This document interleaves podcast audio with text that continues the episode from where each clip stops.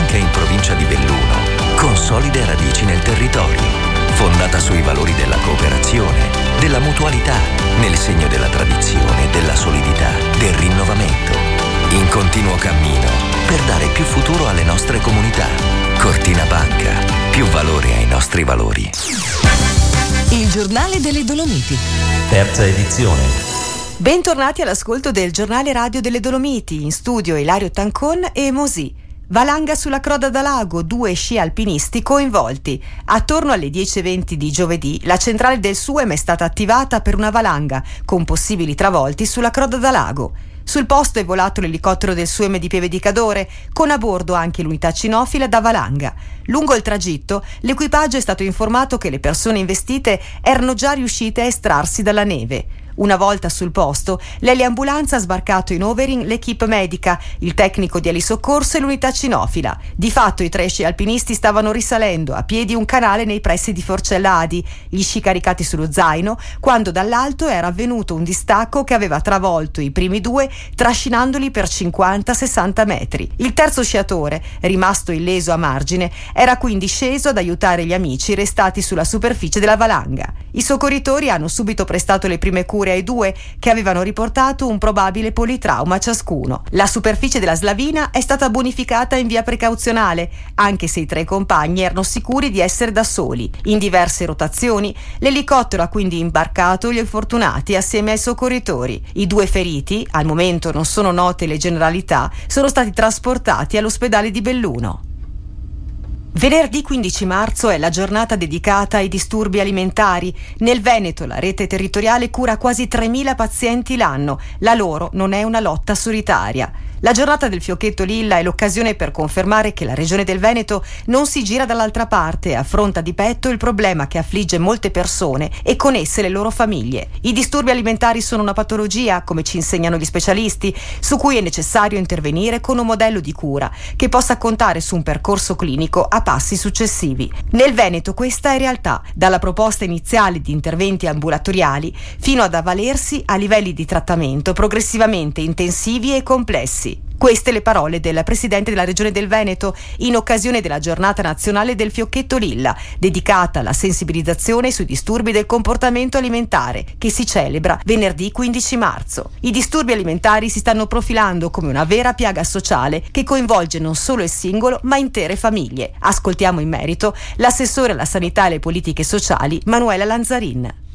15 marzo, giornata dei disturbi del comportamento alimentare, una vera e propria piaga, emergenza sociale che coinvolge non solo il singolo, la persona, ma l'intera famiglia.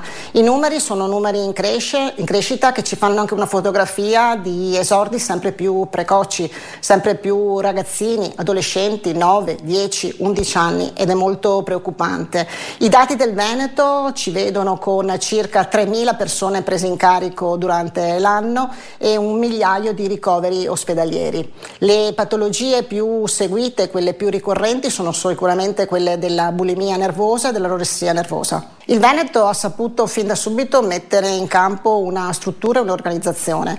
Oggi ci sono due centri di riferimento regionali, le due aziende ospedaliere, quindi Padova e Verona, tre centri provinciali, Treviso, Venezia, Veneto orientali nel particolar modo e Vicenza e poi ci sono tutta una serie di strutture distrettuali in ogni singola azienda eh, sanitaria. Il Veneto è anche la prima regione, già nel 2001, che ha costruito, pensato il primo centro di cura e riabilitazione pubblico, la Casa delle Farfalle a Porto Gruaro, che oggi è anche in espansione. Io credo che oggi noi dobbiamo soprattutto parlare alle famiglie, ai genitori e dire alle famiglie e ai genitori di essere molto attenti, di osservare, di ascoltare, dialogare con i ragazzi, gli adolescenti, i figli e quindi cercare di carpire ogni singolo messaggio, ogni singolo indizio. Occupiamoci ora di contrasto al lavoro sommerso. Prosegue in quest'ambito l'impegno dei militari del Comando Provinciale della Guardia di Finanza di Belluno, che dal 1 gennaio ad oggi hanno scoperto complessivamente sette lavoratori in nero e un irregolare, contestando in taluni casi gravi violazioni. In particolare nella Gordino si legge in una nota della Guardia di Finanza bellunese, durante un controllo operato presso una struttura alberghiera sono stati scoperti due lavoratori in nero illecitamente impiegati quale cuoco, barista. È scattata la proposta al competente ispettorato territoriale del lavoro per l'adozione del provvedimento di sospensione dell'attività imprenditoriale, nonché la denuncia a piede libero del titolare della struttura per l'impiego di stranieri privi del permesso di soggiorno. Nel Bellunese invece l'attività di natura fiscale svolta nei confronti di una società di capitali operante nel settore manifatturiero ha permesso di rilevare l'illecito distacco di un dipendente presso altra società collegata. Per la violazione contestata il distaccante e il distaccatario hanno già corrisposto una sanzione amministrativa complessiva di oltre 3.300 euro. Sempre nel Bellunese, durante interventi svolti nei confronti di esercizi commerciali operanti nel settore della ristorazione, sono stati complessivamente scoperti tre lavoratori in nero, di cui due scoperti nell'ambito di un controllo congiunto con l'ispettorato territoriale del lavoro. In entrambi i casi è scattata la proposta di adozione del provvedimento di sospensione dell'attività imprenditoriale. Ben più grave, infine, segnala la Guardia di Finanza bellunese quanto scoperto nel centro cittadino di Agordo presso un cantiere avviato per lavori di ristrutturazione edilizia. L'intervento congiunto del Servizio Prevenzione Igiene e Sicurezza negli ambienti di lavoro, lo SPISAL dell'Ulsuno Dolomiti e della Guardia di Finanza ha permesso di rilevare, in palese violazione ad ogni norma di sicurezza, gravi e plurime condotte omissive a carico di molteplici datori di lavoro e del coordinatore per l'esecuzione dei lavori, segnalati all'autorità giudiziaria per specifiche ipotesi contravvenzionali, nonché di scoprire allo Stato due lavoratori in nero. La gravità dei fatti accertati ha determinato la chiusura immediata del cantiere. Governo diventa permanente il tavolo di confronto tra MEF e enti locali. Si è tenuto giovedì mattina presso la sede del Ministero dell'Economia e Finanze un importante incontro tra i sottosegretari di Stato all'Economia e Finanze, l'onorevole Sandra Savino, e all'interno l'onorevole Vanda Ferro e le rappresentanze di ANCI e UPI. Il tavolo di confronto, richiesto nell'ambito della conferenza Stato, Città ed Autonomie Locali, che si è svolto alla presenza dei funzionari del Ministero dell'Economia e delle Finanze e del Ministero dell'Interno, ha segnato un passo decisivo verso il rafforzamento del dialogo e della collaborazione tra governo e enti locali. Durante l'incontro è stata accolta con favore la richiesta di rendere permanente il tavolo di confronto, sottolineando l'importanza di un dialogo costante e costruttivo. La discussione ha toccato temi cruciali, tra questi la necessità di tempi adeguati per la perequazione nell'ambito del Fondo di solidarietà comunale e l'urgenza di migliorare la capacità di riscossione da parte degli enti locali. La presenza e il contributo di ANCI e UPI, affermano i due sottosegretari, sono stati fondamentali per avviare un confronto approfondito su queste tematiche, dimostrando un forte interesse comune nel trovare soluzioni efficaci che rispondano alle esigenze delle comunità locali e contribuiscano al miglioramento della gestione finanziaria e amministrativa degli enti locali. I sottosegretari Savino e Ferro hanno rassicurato ANCI e UPI sulla volontà di lavorare insieme alle organizzazioni rappresentative degli enti locali per definire un percorso condiviso che porti a risultati concreti e duraturi nel segno della collaborazione e dell'efficienza. Trasferiamoci a Longarone con il prossimo servizio. Il sessantesimo del Vajont non si è spento con il 2023 e anzi torna a far risuonare la memoria grazie alla collaborazione tra Comune e Istituto Comprensivo di Longarone. Sarà proprio la scuola il teatro dell'esposizione di alcune opere d'arte che erano state donate all'indomani del disastro e che per la prima volta vengono messe insieme a disposizione del grande pubblico. Opere d'arte che portano firme famose e anche un pizzico di storia, dato che la solidarietà è un filo rosso che resiste dopo 60 anni. Nel luglio del 1963 a Skopje, in Macedonia, un terribile terremoto aveva distrutto la città e provocato oltre mille vittime. La comunità artistica internazionale decise di fare la sua parte, inviando decine e decine di opere nelle zone colpite dal sisma. Tra i quadri anche uno di Pablo Picasso e decine di opere italiane. Neanche tre mesi dopo la sciagura colpì la valle del Piave e del Vajont. All'indomani della terribile onda del 9 ottobre 1963 la comunità internazionale, soprattutto quella jugoslava e balcanica, restituì il carico solidale e a Longarone arrivarono 77 opere d'arte. Negli anni sono state esposte in maniera un po' anonima nelle scuole, nelle case di riposo e negli edifici pubblici. Adesso una selezione di quelle stesse opere diventa oggetto di una mostra d'arte che si intitola Solidari Arte. A curare l'esposizione, che rimarrà aperta dal 15 marzo all'8 aprile, sono stati gli insegnanti Veronica Sacchetta e Paolo Vendramini. Il pullman azzurro, progetto della Polizia Stradale, è approdato a Cortina giovedì 14 marzo. L'obiettivo di formare e sensibilizzare i giovani conducenti sui pericoli della strada, promuovendo la cultura della guida sicura. È intervenuta questa mattina all'interno del Gran Mattino di Nives Milani il vicequestore Luciana Giorgi che sentiamo in merito. Eh, mi trovo qui in occasione appunto di questa manifestazione nota quindi nel territorio bellunese eh, per uh, dare l'atto con la presenza del pullman azzurro della sensibilizzazione del, nei confronti dei più giovani. Questo è un progetto itinerante della Polizia di Stato noto da um, decenni perché il pullman azzurro è una, uno strumento proprio educativo, è un eh. laboratorio multimediale eh, allestito appunto in maniera molto intelligente e strategica che noi disponiamo di personale qualificato eh, della polizia stradale che da anni queste, eh, partecipa a queste iniziative, quindi incontra le scolaresche ma anche la cittadinanza come mm, appunto in questo momento e illustra un po' diciamo quelli che sono i comportamenti di guida a rischio. Il target è variegato sicuramente sì. nei confronti dei giovani futuri con, eh, conducenti eh, sì. eh, ma anche quindi adolescenti quindi che comunque hanno i primi approcci quindi magari con le due ruote. illustriamo il funzionamento di, delle nostre apparecchiature speciali no? Quelle che vengono utilizzate chiaramente nei controlli stradali, ma abbiamo anche una cosa molto interessante, abbiamo un simulatore di guida per, per auto, offre una prospettiva a 360 gradi eh, grazie a uno sponsor privato e mh, mm, ci permette appunto di visualizzare quelli che sono proprio mh, mm, le possibili cause di distrazione durante l'attività di guida, proprio come se fossimo all'interno del veicolo. E poi è, con, è noto che il Pullman Azzurro viaggia sempre appunto con questo percorso, un circuito quindi che viene un tappeto che viene posizionato a terra e con la segnaletica stradale riprodotta, quindi come se fosse un gioco sì. e ti consente grazie a degli occhiali speciali che eh, anche questi appunto sono molto utili perché mh, indossando questi occhiali e tentando di percorrere questo circuito eh, si simula quello che è l'effetto della distrazione per uh, l'alterazione per la sostanza o per uh, lo stato di ebbrezza e eh, devo dire che tutte le volte sono sorprendenti ah, sì? Eh, diciamo, le, i risultati sì. Eh. anche de, da parte delle persone diciamo mature ecco diciamo diciamo così. Perché? Perché questo? Eh, restano si sorprese. Sorprendono, eh. Si sorprendono di quanto può essere rischioso e pericoloso. Qualcuno addirittura inciampa e in qualche caso insomma eh, dalla risata si passa proprio alla, alla meraviglia no? di quanto eh, aiuta, aiuta, a scoprire quello che è diciamo un'insidia, quindi anche un limite no? nostra, del nostro comportamento. Quindi è itinerante, mi sembra di capire, no? Questo appuntamento o strade sì, sicure? Sì, assolutamente. Mm. Diciamo che è un modo intelligente e non repressivo, perché qui stiamo parlando veramente di prevenzione a tutto campo, eh. per far comprendere quindi sia ai ragazzi, ma anche l'approccio, ripeto, è rivolto anche per dire alle scolaresche, quindi anche più giovani e agli adulti, ai, genitori e accompagnatori, quali sono insomma le insidie no, dei comportamenti di guida a rischio e sensibilizzarli insomma sulla pericolosità di certi comportamenti un po' superficiali e sicuramente molto pericolosi.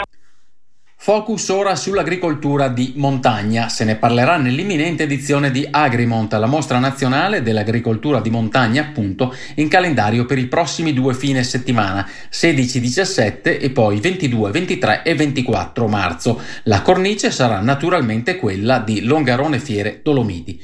All'evento saranno presenti stand con prodotti, attrezzature e macchine per l'agricoltura e la zootecnia di montagna, ma saranno protagoniste anche le attività forestali, le macchine per i lavori boschivi e la lavorazione del legno e poi ancora il florovivaismo e il giardinaggio, senza dimenticare i prodotti tipici locali e regionali.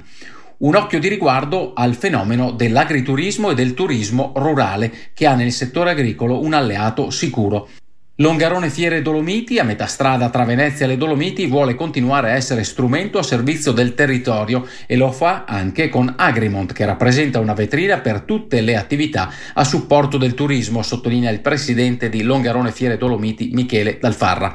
Spesso si sente dire che il fiore all'occhiello del turismo in Trentino Alto Adige è la cura del verde e del territorio. Il valore aggiunto lo dà l'apporto dell'agricoltura, quell'agricoltura di montagna che ha la sua vetrina nazionale ad Agrimont in due direzioni. Da una parte con taglio tecnico specialistico per gli addetti ai lavori, dall'altra con taglio molto più nazional popolare per tutti gli hobbisti e semplici appassionati che sono una componente fondamentale nella cura del verde. Confedilizia interviene in merito alla direttiva delle case green, migliorata ma ancora irrealistica. La direttiva europea sull'efficientamento energetico degli edifici, meglio nota come direttiva case green, è stata infine approvata dal Parlamento europeo che l'ha adottata a Strasburgo con 370 voti favorevoli, 199 contrari e 46 astensioni. Per due anni Confedilizia, ricorda il vicepresidente nazionale Michele Vigne, si è battuta con successo al termine del percorso corso per eliminarne le parti più pericolose per il risparmio degli italiani, quelle in particolare che imponevano rilevanti e costosi interventi su milioni di immobili entro scadenze quasi immediate.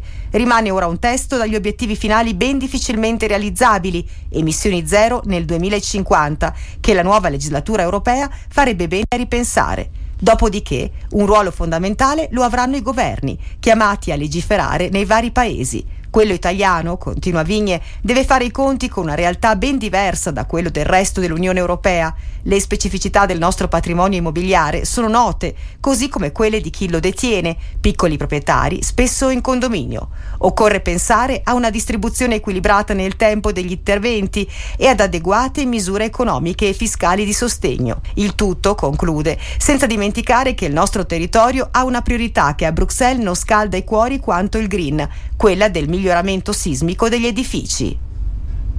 Andiamo ora in Val di Zoldo. Verranno consegnati lunedì 18 marzo i lavori per il ripristino della piena funzionalità delle opere idrauliche sul torrente Mae in due tratti, nei pressi dell'abitato di Dont e nei pressi dell'abitato di Forno. Si tratta di interventi particolarmente importanti per la Val di Zoldo, interventi seguiti dalle strutture regionali del genio civile. Il progetto esecutivo prevede una serie di interventi atti a ripristinare le condizioni di resistenza delle briglie mediante la ricostruzione delle parti ammalorate. Nell'ambito progettuale complessivo, per il quale abbiamo impegnato 2 milioni di euro, spiega l'assessore al dissesto idrogeologico della Regione Veneto, Giampaolo Bottacin, è prevista la realizzazione di ulteriori interventi atti a contenere i processi erosivi, mediante la realizzazione di materassi in muratura con massi di grandi dimensioni. Verrà inoltre ricostruita l'opera crollata e altresì realizzata una nuova briglia in un tratto del corso d'acqua soggetto a erosione e verranno in più ridistribuiti gli accumuli di materiale ghiaioso con riprofilatura dell'alveo di magra della zona centrale. Condizioni meteo imprevisti permettendo, le opere dovrebbero essere completate entro la primavera del 2025. Occupiamoci ora di turismo. È Cortina la sede scelta quest'anno da Best of the Alps, l'organizzazione che raggruppa le migliori destinazioni delle Alpi per la riunione dei suoi direttori. Riunione organizzata ogni anno a rotazione in una delle destinazioni che fanno parte dell'organizzazione.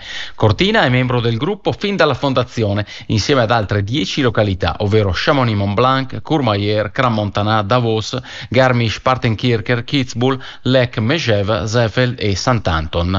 Nel corso dell'incontro, svoltosi nei giorni scorsi, Cortina Marketing, l'ente ufficiale di promozione, comunicazione e marketing territoriale di Cortina d'Ampezzo, ha presentato la strategia della destinazione per i prossimi giochi olimpici invernali Milano-Cortina 2026. Ospitare l'incontro annuale più rilevante dell'organizzazione significa per Cortina anche offrire ai referenti l'opportunità di far conoscere meglio la località, i servizi offerti, il cammino che si sta facendo verso le Olimpiadi e le Paralimpiadi del 2026, si legge in una nota di Cortina Marketing. I partecipanti all'incontro hanno colto infatti l'occasione per sciare, fare altre attività sportive di svago, visitare il paese e i suoi luoghi simbolo e gustare anche la nostra deliziosa cucina. Un momento importante dunque per la Regina delle Dolomiti, conclude la nota di Cortina Marketing, Regina delle Dolomiti che si conferma tra le migliori destinazioni nelle Alpi. In chiusura del giornale radio, le previsioni meteo di ARPAV. Dopo il sole e le velature del mattino, intensificazione della nuvolosità alta e medio-alta fino a mascherare del tutto il sole e il cielo. Temperature massime pressoché stazionarie, in quota e in lieve flessione nelle valli rispetto a ieri, soprattutto per minore soleggiamento. Previste punte di 14-16 gradi in alcuni fondovalle prealpini e di 9-11 gradi a 1000-1200 metri. Nelle valli venti per lo più deboli di direzione variabile, salvo locali rinforzi nei settori solitamente più ventilati, in quota deboli moderati da nord-nord-ovest. Il giornale delle Dolomiti termina qui. Grazie per l'attenzione. Appuntamento alla prossima edizione. Il giornale delle Dolomiti. Terza edizione. Vuoi consultare e operare sul tuo conto corrente ovunque e in qualsiasi momento? Scegli Conto Online, il conto corrente di Cortina Banca con tutta la convenienza e il comfort di operare in completa autonomia. Cortina Banca. Più valore